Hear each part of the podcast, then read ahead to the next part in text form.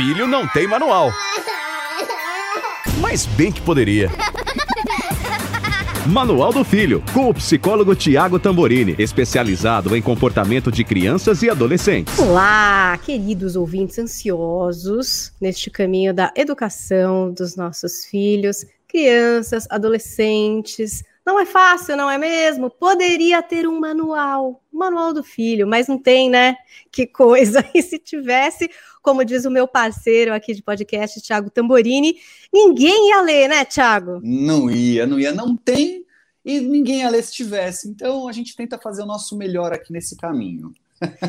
É, e essa temporada é a nossa terceira temporada aqui do Manual do Filho. Então, se você chegou agora, aproveita para uma grande maratona, mergulhe aí nos episódios anteriores e hoje, e essa temporada em especial, a gente está contando com convidados, né, Tiago? Eu tô até inibida, assim, porque o Tiago é da área, né? Enfim, eu não. Tô só aqui fazendo o papel de vocês, tirando as dúvidas do meu coraçãozinho, do coraçãozinho de vocês.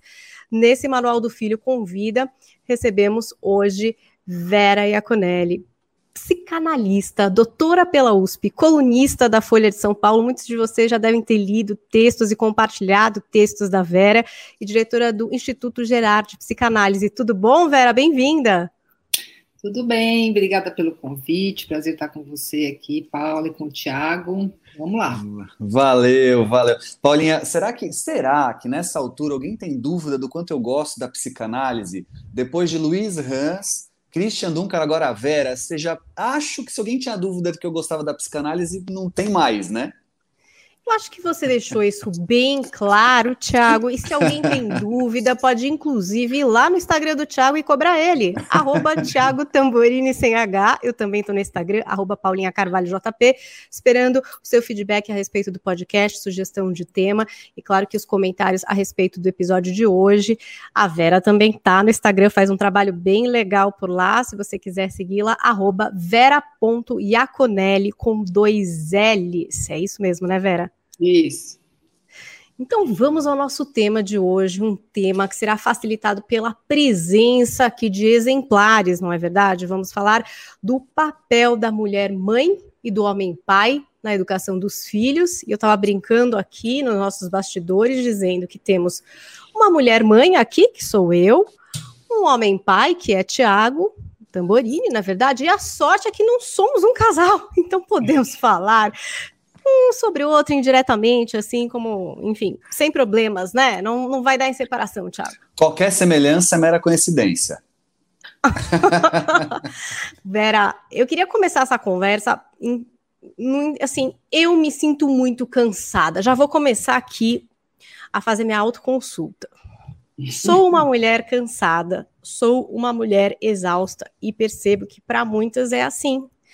Mulher que trabalha, mulher que tem filhos, mulher que quer ser apenas mulher, quer sair com as amigas também, quer manter a sua vida sexual. Não está fácil. Sempre foi assim, tão difícil?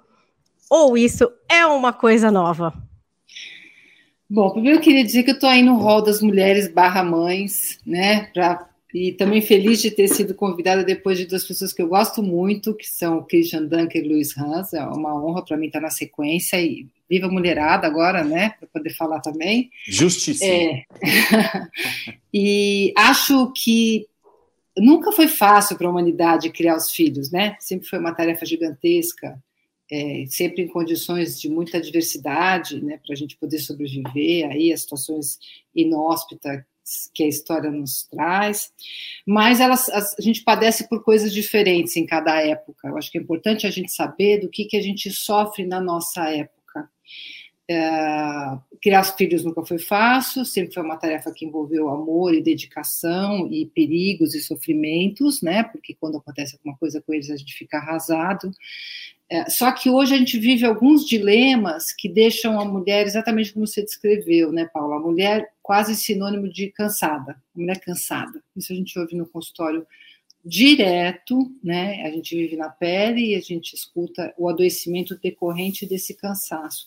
Isso, isso tem a ver com uma certa curva de rio histórica na qual a mulher foi acumulando tarefas sem abrir mão de nenhuma, sem conseguir compartilhar tarefas. Ela acumula tarefas, então a gente tem é, mais da metade dos lares brasileiros é, é dirigido por mulheres, que são a sua fonte de sustento, e elas continuam sendo culturalmente, pessoalmente, incumbidas totalmente do cuidado com as crianças. Então, a prole está sob os cuidados da mulher, a, elas são chefes de família, elas se voltam para o mercado de trabalho e começam a, a, a, se sustentar. Né? Eu acho que isso aí tem uma, tem uma longa história, não é tão simples assim, mas enfim, o que a gente fez foi acumular tarefas e não conseguir delegar.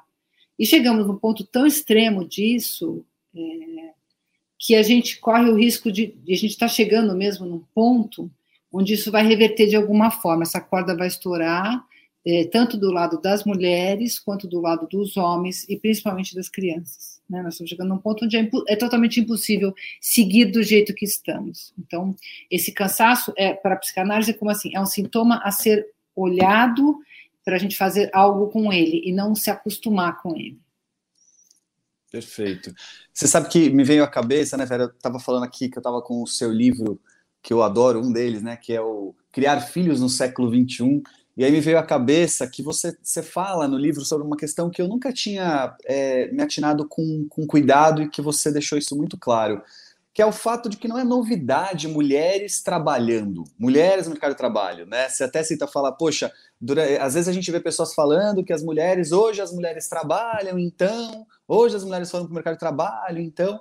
E o que você coloca, e faz todo sentido, é que historicamente as mulheres sempre estiveram, de alguma forma, é, é, trabalhando e trabalhando muito. O que mudou foi a forma com que isso se estabelece, muitas vezes até hoje nessa situação de não ser mais um motivo de vergonha ou de obrigação, e sim muitas vezes de escolha ou de é é, é, um lado bacana, né? É legal esta possibilidade.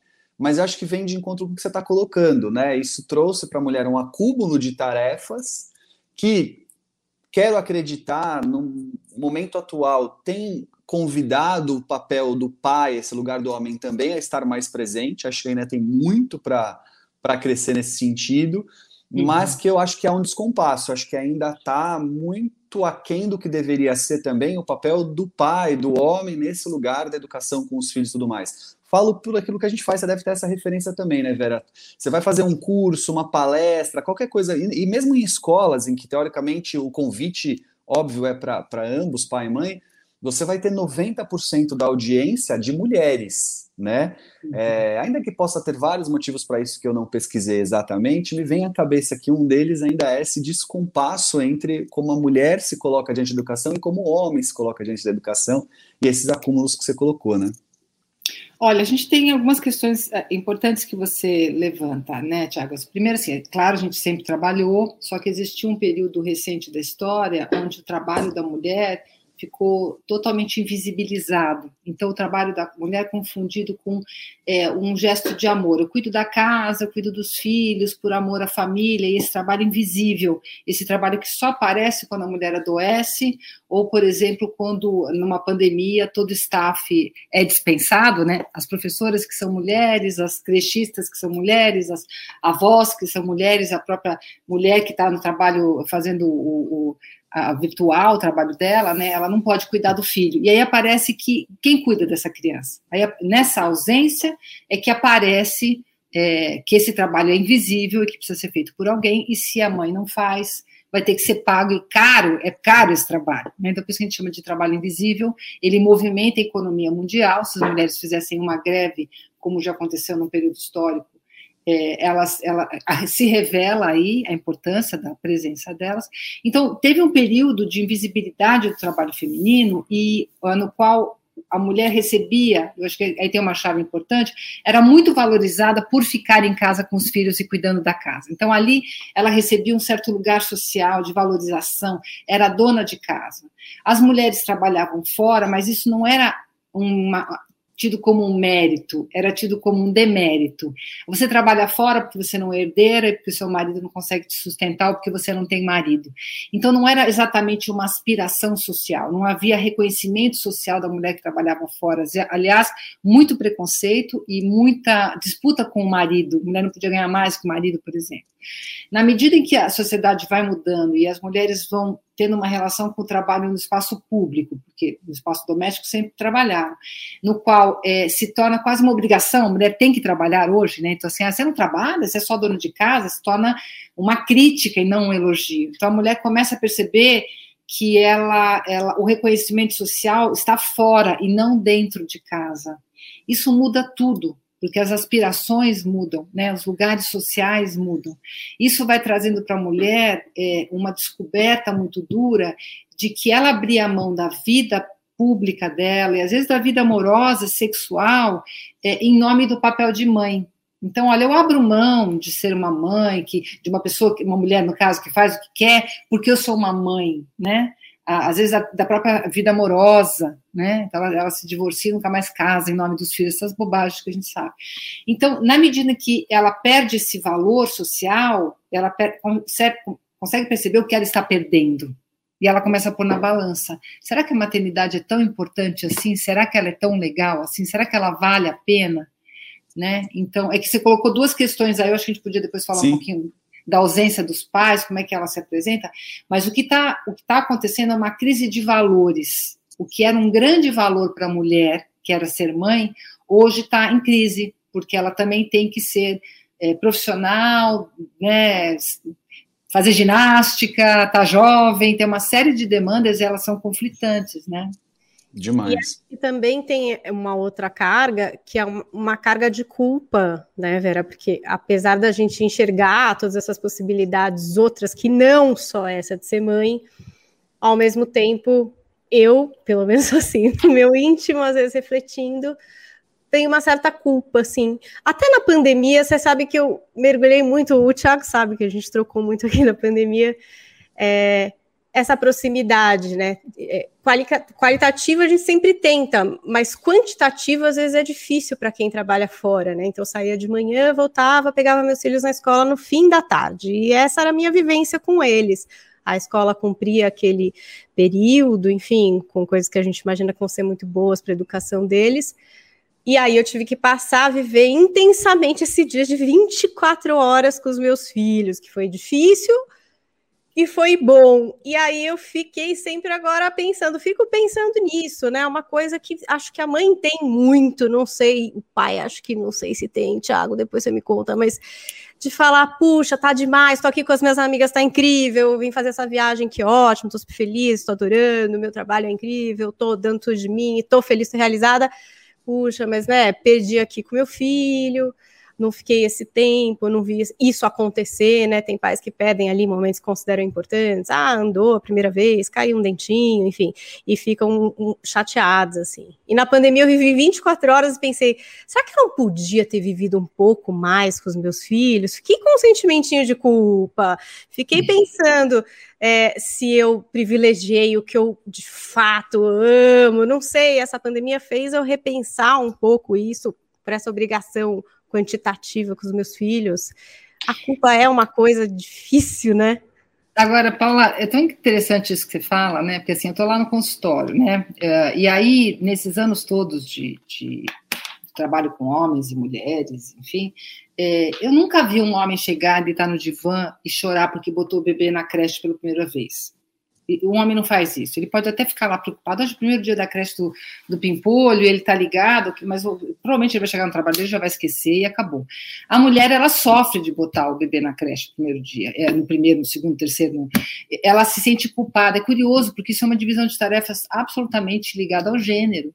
Porque os dois amam igualmente o filho. Por que, que será que ela se sente culpada? Por que, por que, que ela é mais, se sente mais responsável pelo filho do que o pai? Isso é cultural isso foi trazido para a mulher como uma responsabilidade dela, né? Porque a culpa, que a gente muitas vezes acha que ser mãe é se sentir culpada, quase sinônimos, né?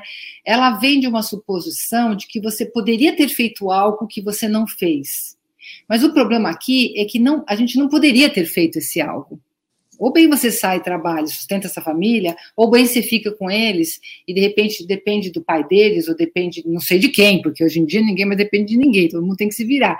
Então a culpa, ela é problemática porque às vezes ela congela a gente. A gente tem que se responsabilizar.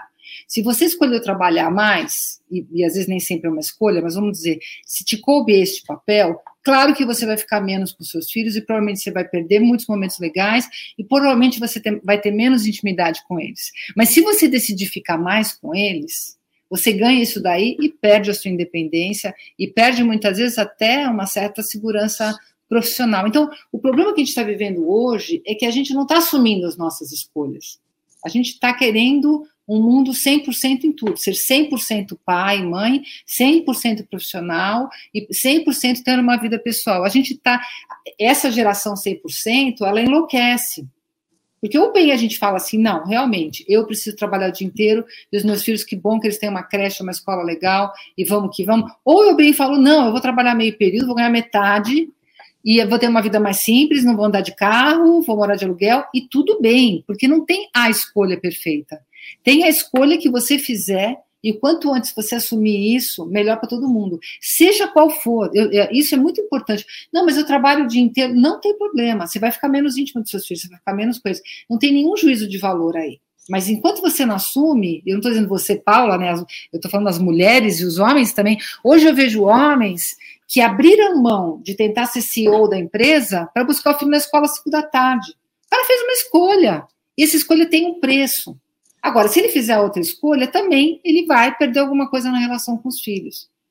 Né? Então a gente tem que, tem que assumir algum lugar ali, ao invés de ficar entre mundos, né? vidas paralelas. Ah, se eu tivesse trabalhado mais, agora eu tinha. Ah, se eu tivesse ficado mais com eles.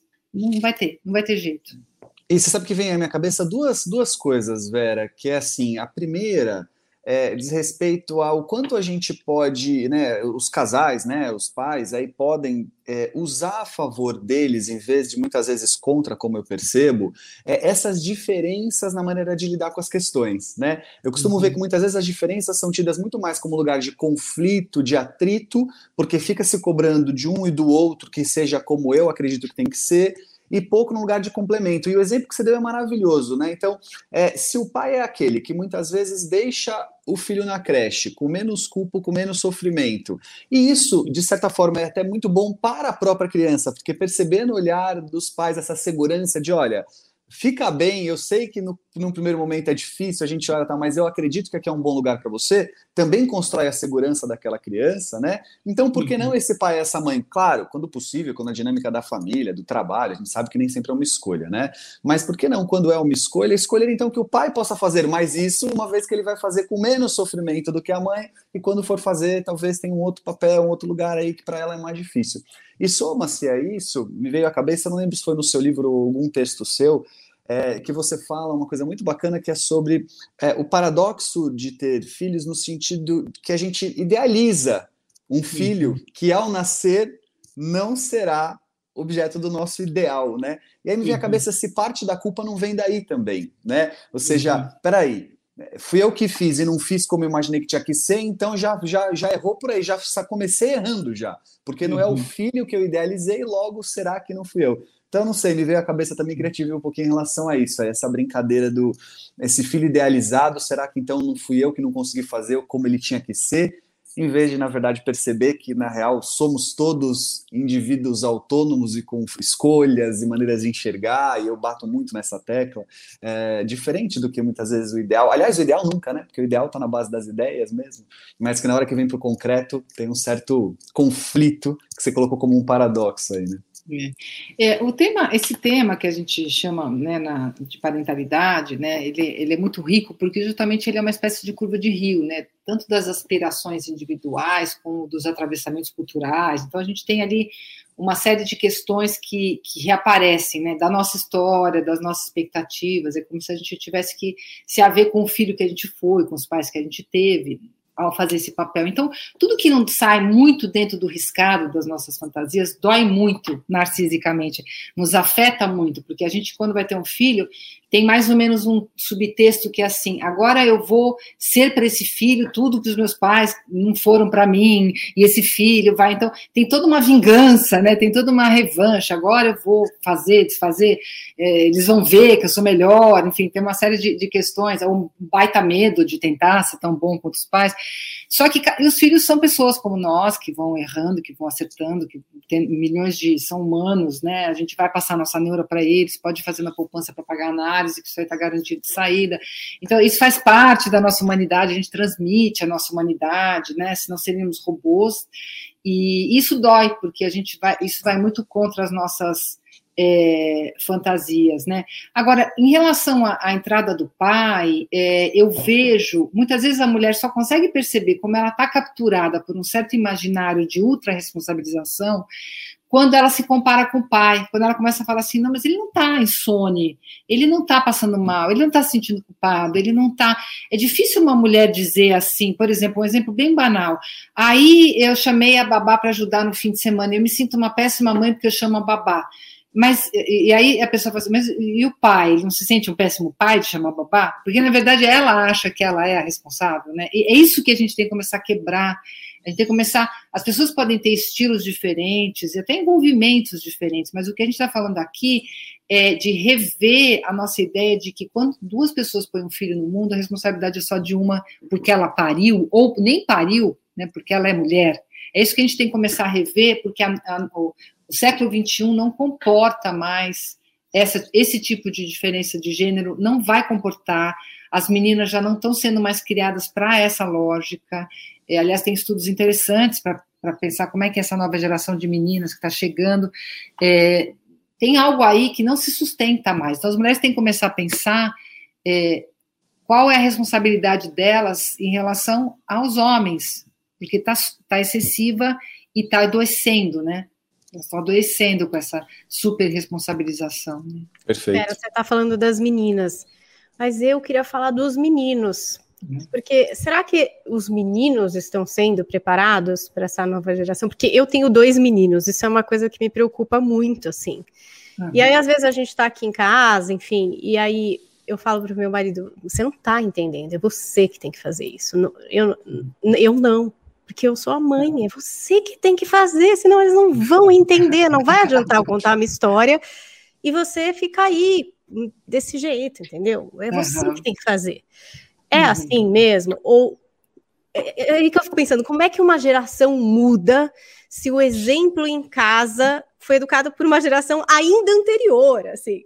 Então, assim, os homens estão começando a se desconstruir e para eles ainda é difícil estarem desconstruídos frente a esses filhos pequenos que têm que se preparar para essas mulheres que já estão, entendeu? As meninas estão lá, eu vejo que as meninas estão lá e os caras estão aqui. Tipo, Sim.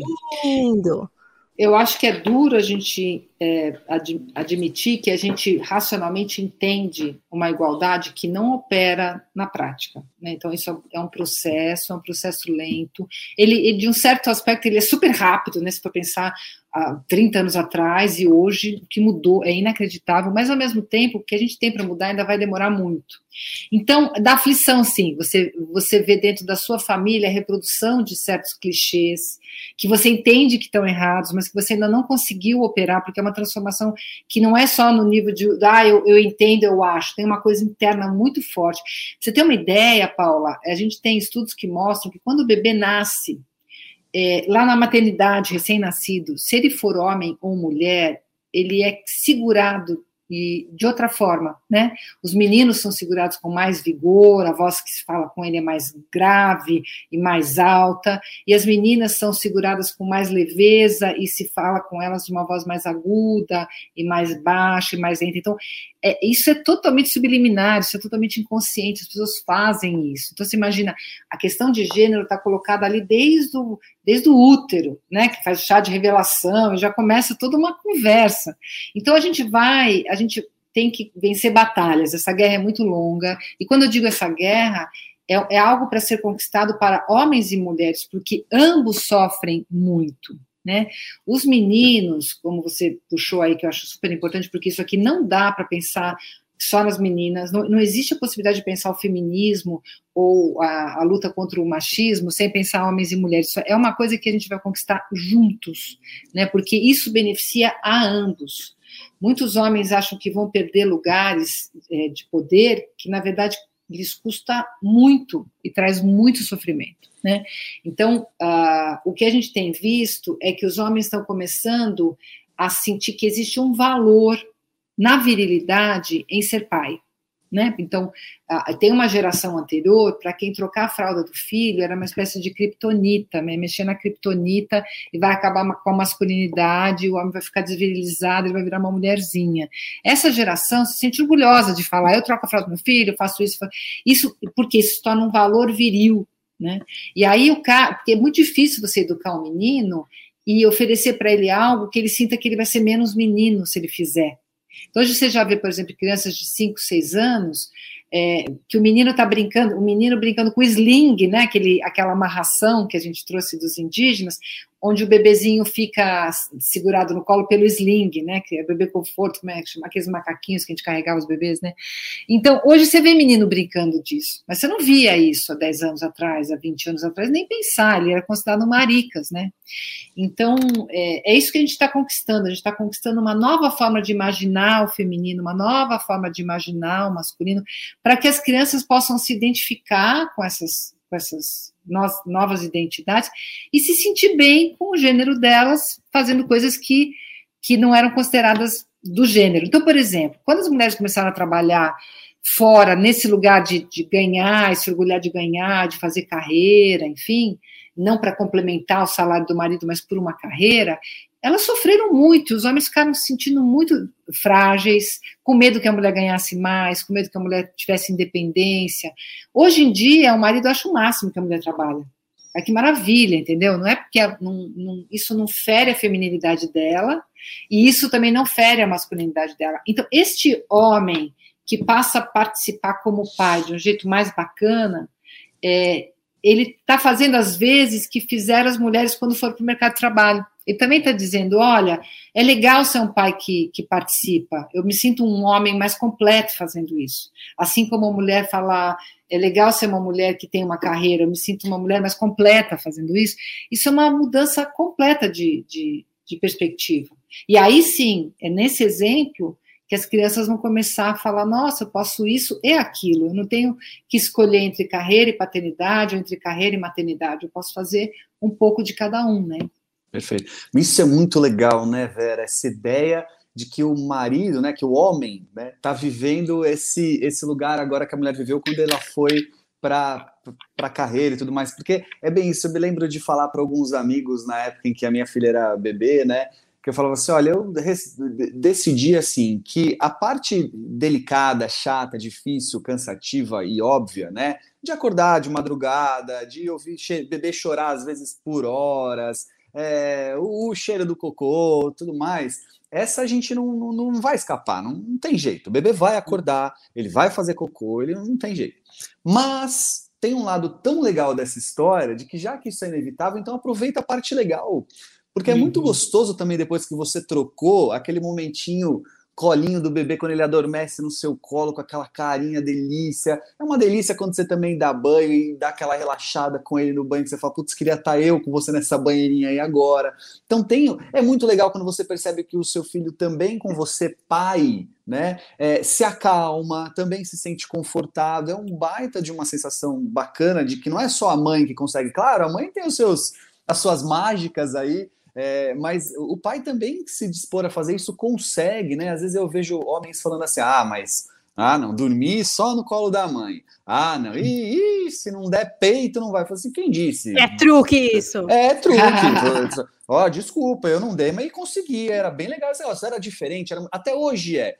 Né, eu, eu, a gente em casa brinca muito que assim, se acordar de noite e falar mamãe, você já sabe que tá com febre, teve pesadelo, alguma coisa deu ruim, porque deu ruim é mamãe. Agora, a maioria esmagadora das vezes é papai, porque historicamente, desde bebê, era esse o combinado. Quando ela acordava à noite, eu ia lá, até por conta de, de, de, várias escolhas que a gente fez na família quando ela nasceu. Então eu ia lá, fazia parte na hora de mamar, toma mamãe. Então ela se acostumou. Ela acorda à noite e chama papai. Mas até hoje, se deu ruim, é mamãe. Você já tem as suas diferenças do jeito que eles se vinculam. Mas dizer que a gente não é capaz também, como homem, de ocupar esse lugar que também conforta, que também acolhe, que curte isso, eu sou prova viva e tenho alguns exemplos de pessoas próximas de mim que fizeram a mesma coisa. Mas também não é fácil.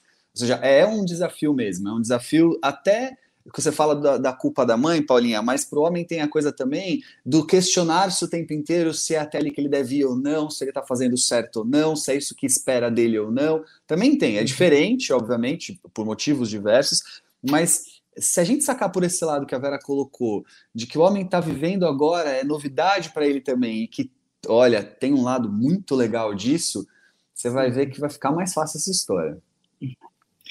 É, esse, esse, Pode ah, falar, pode falar, Vera. Não, pode complementar. Não, é, é, porque esse lado legal, ele funciona se você não se sente é, explorado nesse lugar. Então, por exemplo, assim, o homem que era só provedor, né, financeiro, e ele se sentia, não, se ele não ganhasse muito, não trouxesse um carrão para casa para papai, ele não era valorizado dentro da, da família. É claro que a pessoa vai se ressentir nesse lugar. É bom ser provedor desde que você não seja confundido com esse lugar. E para a mulher também é bom cuidar dos filhos desde que ela não se, se sinta é, numa obrigação que é mais do que uma obrigação, é uma super responsabilização. Aí começam os ressentimentos, né? Então dá para curtir os filhos quando não há ressentimento, dá para ser provedor quando não há ressentimento. Quando qualquer um dos dois, em qualquer uma das funções, se sente explorado, é que começam os ressentimentos que vão dar nas, nas, piores relações. Agora, eu acho também que tem um mito, um mito que a gente tem trabalhado muito para desmontar, é esse mito que as mulheres estão tendo também um pouco de dificuldade de abrir mão, assim como os homens tiveram dificuldade de abrir mão de ser o provedor, as mulheres estão tendo dificuldade de abrir mão do lugar de ser as pessoas que sabem tudo na hora do vamos ver, só ela sabe. Estou lutando é um... contra isso, estou lutando contra ah. isso. E sabe é, quando é que aparece isso, isso, Paula? Isso aparece assim: você tem que fazer uma viagem de trabalho inevitável, ou você fica doente e não é que o bebê dorme. E você tem e, e você se divorcia. Acontece das piores formas, que quando você se divorcia, aquilo que era impensável acaba acontecendo, porque os seus filhos vão com o pai a cada X dias, entendeu? E ficam com a mãe a cada X dias. Então, não só a mãe descobre que ela pode viver sem os filhos nesses períodos, como que os filhos podem viver com o pai. E aí se descobre toda uma nova gama de possibilidades na relação. Né? Às vezes só o divórcio para revelar isso. Então, esse mito, é, é, esse mito de que só a mãe sabe cuidar do bebê, a gente tem que estudar um pouco também sociologia, antropologia e ver o que acontece em outras culturas, porque ele é um mito da nossa cultura. Tudo que você fizer desde pequena e aprender e for transmitido para você, a chance de você saber fazer quando grande é bem maior do que aquele que nunca teve acesso àquilo, né? Então, se foi criado para uma coisa, mas você tem mais chance de saber fazer aquela coisa, né? Óbvio. Perfeito. Brincando muito de boneca, não é verdade, meninas? Não. Vocês bem sabem. Agora, uma coisa que eu queria trazer, que eu acho que interfere para mães, pais e para filhos. A gente fala muito da questão das telas, né? Para as crianças. Aí muito se discute isso. Ah, quanto tempo de tela pode ou não pode? Não, esse pode, esse não pode. Mas e os pais com essas telas, né? Eu tenho uma discussão frequente aqui em casa que é a tela que eu falo que é, é, que nem o jornal do pai de antigamente, sabe? Assim, tá todo mundo conversando, aí o pai abre aquele jornal assim na cara, pá! E aí ele tá lendo jornal, tipo, nem sei, entendeu? E eu acho que acontece às vezes muito isso com o celular. Tá acontecendo várias coisas, às vezes você tá, sei lá, comendo.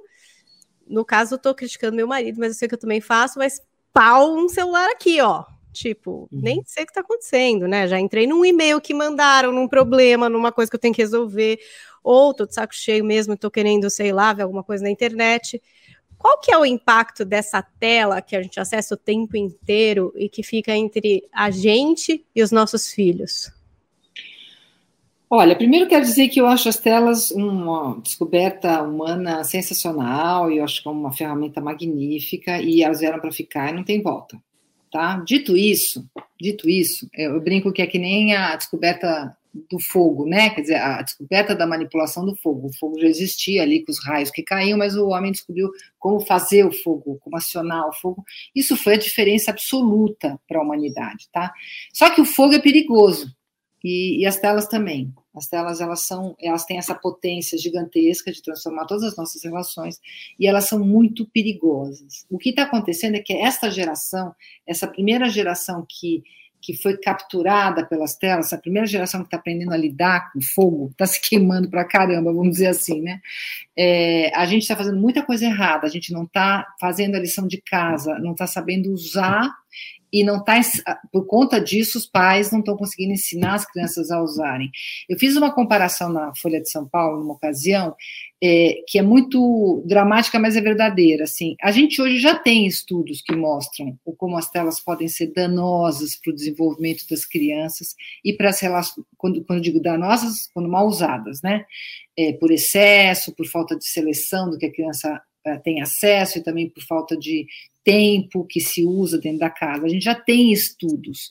E, no entanto, a gente continua usando como se não soubesse. É muito parecido com nos, eh, nos, anos 50, quando as pessoas já tinham estudos sobre os malefícios do cigarro, já sabiam como era cancerígeno, e os médicos fumavam durante as consultas, né?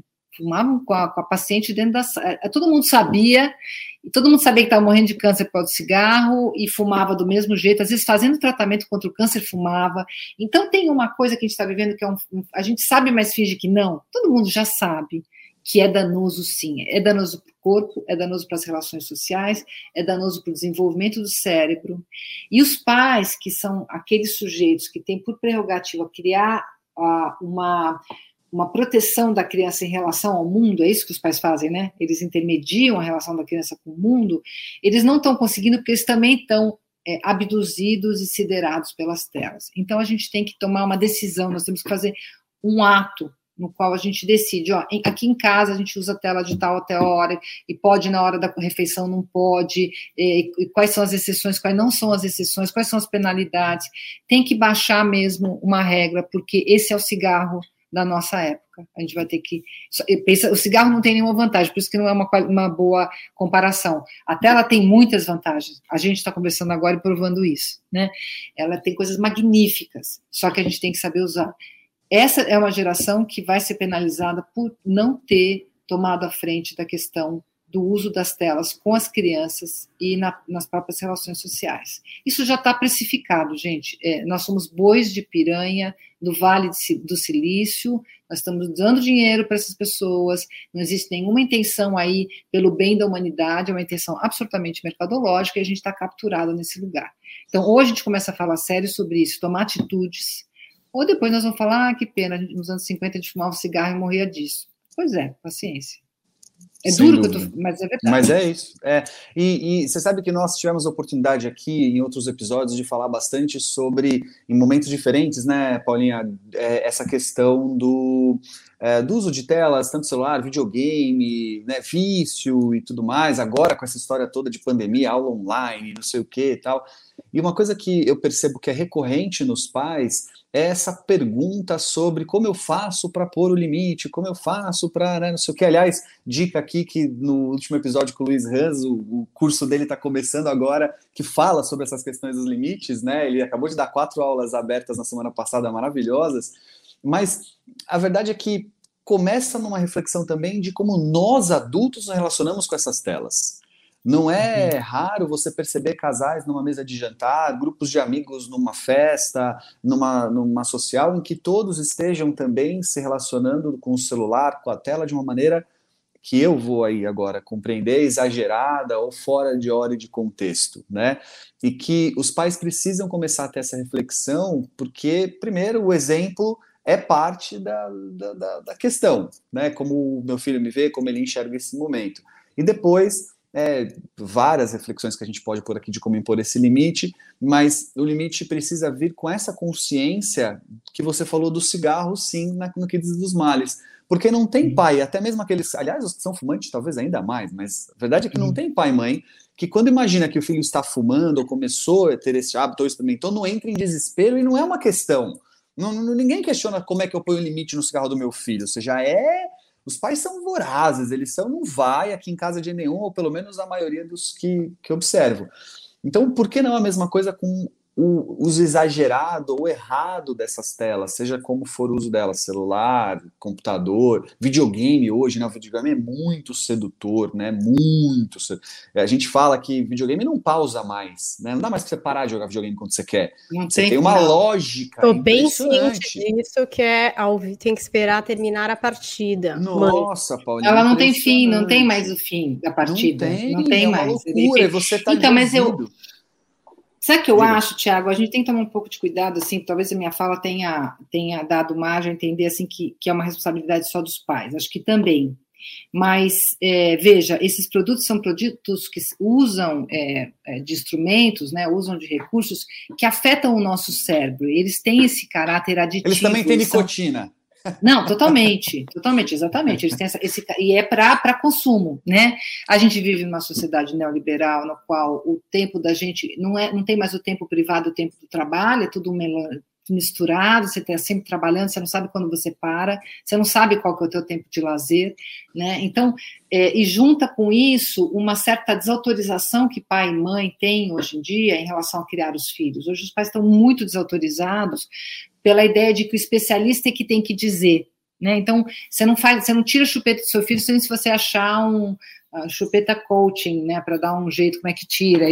É, tudo, tudo é muito desautorizado. Por isso que quando a gente pensa é, na psicanálise, a psicanálise está ali para fazer com que o sujeito descubra o jeito dele, não para impingir ali, você vai fazer desse ou daquele jeito. O que é sempre muito difícil, porque as pessoas estão muito desautorizadas, elas acham que o especialista, elas querem respostas fáceis. Então, quando a gente fala em fazer é, bloqueio ao uso excessivo do celular, significa você repensar a tua vida completamente, porque o celular ele vem junto com uma lógica existencial trabalhar 24 sobre 7, é, nunca, nunca deixar nada, os vazios aparecerem. Não perder nada, né? Esse medo de estar tá perdendo, sei lá o que, que vai acontecer. Exatamente, que vai descambar para as doenças que a gente sabe, né, com as depressões, as drogadições, tem uma série de coisas que é decorrente aí de uma, de uma certa forma de vida, né, então é, eu acho que a gente precisa fortalecer os pais, é, discutindo mais essa questão é, coletivamente.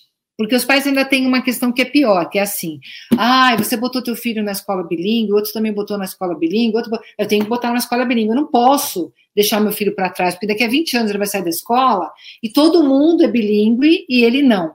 Então os pais eles são muito né, é, compelidos a tentar oferecer o melhor. E hoje tá confundido aí a ideia de que o melhor é você ser o, o rei do game, é você saber tudo do celular, é você. Então é isso que a gente tem que começar a reverter um pouco, sabe? O, lugar, o próprio lugar dos pais na criação dos filhos, que está muito sucateado, né? Está muito é, descanteio, vamos dizer assim. Sim. É, e o exemplo que a Paula deu sobre é, virar o lugar do jornal, né? Aí, Paulo, eu, eu entendo de uma certa forma você materializando, né? Você colocando um exemplo de na prática como muitas vezes o homem se coloca nesse lugar da, da educação, ou seja, é a mãe da conta, é a mãe que faz, é a mãe que resolve, é a mãe que entra, eu dá licença aqui que eu quero saber dessa aqui não, né, dá licença que não é comigo. Em certa forma, tem também aí uma responsabilidade de convocá-lo, né, de, de poder tirar ele desse lugar aí, como a Vera disse, quando você não estiver presente, faz, dá um jeito, né, porque aquela história da separação é muito boa esse exemplo mesmo. Quantas mães não descobrem que o pai é muito mais capaz quando se separa, porque dá conta dele de ficar férias todo final de semana, ou final de semana sim, sempre final de semana não. Então, também, de certa forma, convocar sem dar muita escolha. Eu acho que de vez em quando tem que dar uns chacoalhões no sentido de, ó, é, disse isso no episódio passado, lembra? Eu falo assim, Vera, é, filho a gente não escolhe, se a gente teve, é filho, ponto final mas marido e mulher a gente escolhe se quer estar do lado ou não. Então, você tem que deixar isso muito claro na relação também. Eu gostaria só de completar uma coisa, Tiago. Acho que as mulheres também têm que ouvir mais os homens, é, porque talvez elas tenham algo a aprender de, do fato de deixar as crianças ficarem mais sozinhas. Acho que as Perfeito. mulheres tão, foram criadas para ficar em cima dos homens e dos filhos e servir e o tempo todo. Então elas veem que o homem não faz e falam: como assim ele abre o jornal, entendeu? Abre o jornal também, sabe? Perfeito. E, e dá um jornalzinho, dá o, o Joca lá para as crianças lerem, sabe? Cada um pouquinho, isso, isso a gente pode aprender com os homens, cada um pouquinho no seu quadrado é bom também para as mulheres aprenderem.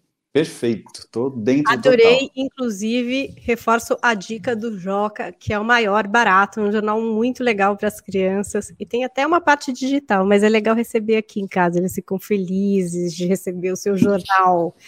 É, já está terminando o nosso tempo, infelizmente, porque Nossa, passou rápido. conversar eternamente sobre isso, afinal são muitas dúvidas. Mas eu queria que a Vera fechasse conversando um pouquinho com a gente sobre o amor, porque eu acho que os pais têm mesmo essa meta, né? Vera diz, ai, tem que dar o um melhor para meu filho, a melhor escola, o melhor curso, tem que falar mandarim, sei lá o que é que ele tem que falar, ele tem que estar tá pronto para isso, ele tem que estar tá pronto para aquilo. Eu não estou olhando, eu não olhei, ah, meu Deus, como é que vai ser, como é que não vai ser? Mas o nosso vínculo definitivo, eu não sei, eu penso assim, é o amor, né? É o amor construído ainda, porque eu assisti a esse TED da Vera, acho que foi num TED que você fez, que é também para pais adotivos, né? E às vezes as pessoas têm essa ilusão de que o ah, nasceu, já ama essa pessoa, né? Nasceu, já, ah, nossa, nasci, amo esse bebê. Óbvio, o nascimento é um experimento mesmo, uma coisa muito maluca que mexe com a gente. Mas não sei se é, é, ali que começa o amor, não sei. Eu acho também, como a Vera contou nesse TED, que o amor é construído. Eu queria que ela falasse um pouco sobre o amor. O amor, para mim, é o ingrediente principal dessa nossa conexão com os nossos filhos, né? E às vezes a gente se esquece disso. E, enfim, se cobre aí de coisas que a gente acha que a gente tem que fazer e esquece dessa semente essencial. Eu acho que é o que o ser humano quer, é ser amado, é amar, né? Olha, Paulo, eu agradeço você trazer isso nesses termos. Eu acho sensacional você falar isso, assim. É, inclusive, a minha próxima coluna vai ser, não de amanhã, a outra vai ser sobre o amor. Mas o amor com os filhos, que ele tem essa coisa visceral. Quando acontece alguma coisa no corpo deles, é quase como se acontecesse no nosso corpo, né? Então eu brinco que são os dois corpos, é o único lugar onde os dois corpos ocupam o mesmo lugar no espaço. E isso não está dado pela biologia. É engraçado, a gente acha que a biologia, a gente se fia na biologia, mas o amor humano, ele é muito mais interessante porque ele é criado, ele é contingencial, ele pode acontecer ou não. E ele é construído no cuidado. O amor se constrói no cuidado, né? Então, mas eu acho que a gente, porque eu agradeço você falar disso, né? Primeiro que eu acho que é disso que se trata, ter filhos, né? De, de, da possibilidade de exercitar esse amor, e porque a gente tem que começar a se debruçar sobre esse tema e começar a sair de alguns jargões sobre o amor, começar a entender que o amor, ele, aquilo que acontece quando você consegue é, estabelecer uma relação, um laço afetivo com o outro, na diferença e não só naquilo que ele te retroalimenta narcisicamente. Ah, ele é o mini-me, ele é minha cara, ele sou eu praticamente, eu me amo, que lindo. Não, é justamente porque você queria um filho médico e ele virou é, jardineiro e que, que e, e, você pode amá-lo nessa diferença, é que o amor, senão você está amando a si mesmo, né? O filho engenheiro que eu queria ter, o médico, ele é aquilo que eu sou, eu me amo. Agora, quando o cara fala, não, eu não, não sou heterossexual, ou eu não, ou qualquer outra coisa que vai contra aí alguma possível expectativa e você continua amando essa pessoa, é disso que se trata o amor, essa é a grande qualidade do amor. Agora, o amor, é, ele é o respeito ao outro, né? Ele é sustentar que o outro vá embora. Ele não é, não é para consumo próprio, né? Então, ele não é. O amor é, é, tem uma outra qualidade, que é a possibilidade de que o objeto amado vá e eu aguente o ódio que eu sinto dele me abandonar né? Ah, você vai morar na Austrália? Putz, vou sentir super sua falta, mas você está feliz, é isso que você quer, é isso que você precisa fazer, que você sente que tem a ver? Então vai, eu aguento. Então o amor ele tem essa característica da gente aguentar até se privar do objeto amado por amor a ele, ao invés de aprisioná-lo nos nossos interesses, no nosso desejo. Então, eu acho que se a gente tiver isso em mente, a parentalidade fica muito mais possível de ser vamos dizer, o sucesso que é possível ser a parentalidade, né? Que é feita de um monte de fracassinhos, né? Mas é feita de muito amor, senão não tem nem por que a gente ter esses bichinhos para cuidar, né? Perfeito. Eu falo tanto sobre a importância dos pais permitirem que o filho seja quem são, no sentido de se construir a partir desse sujeito, porque é o tempo inteiro, às vezes, uma construção muito, como você disse, narcísica, né? De querer colocar o outro dentro do que eu acredito que ele tem que ser, ou de que ele tem que ser para mim, ou de que e acho que você, com maestria, traduziu a importância através desse olhar do, do amor mesmo, né? A gente trabalha aqui na clínica muito com orientação vocacional, com orientação de carreira, velho. E uma das coisas, às vezes, mais difíceis de lidar com os pais é quando as escolhas não são aquelas que eles imaginavam ser as melhores para os filhos. Então, eles trazem aqui para fazer um trabalho, eles querem da gente uma ajuda para que o filho se conheça, se reconheça nesse lugar de escolha, mas se a escolha não for aquela que eles, eles imaginam a melhor, a gente costuma ter alguns trabalhos. Claro que não é 100% né, unânime, mas é comum isso acontecer. E se as carreiras, então, forem carreiras tidas como carreiras mais do ponto de vista deles, né?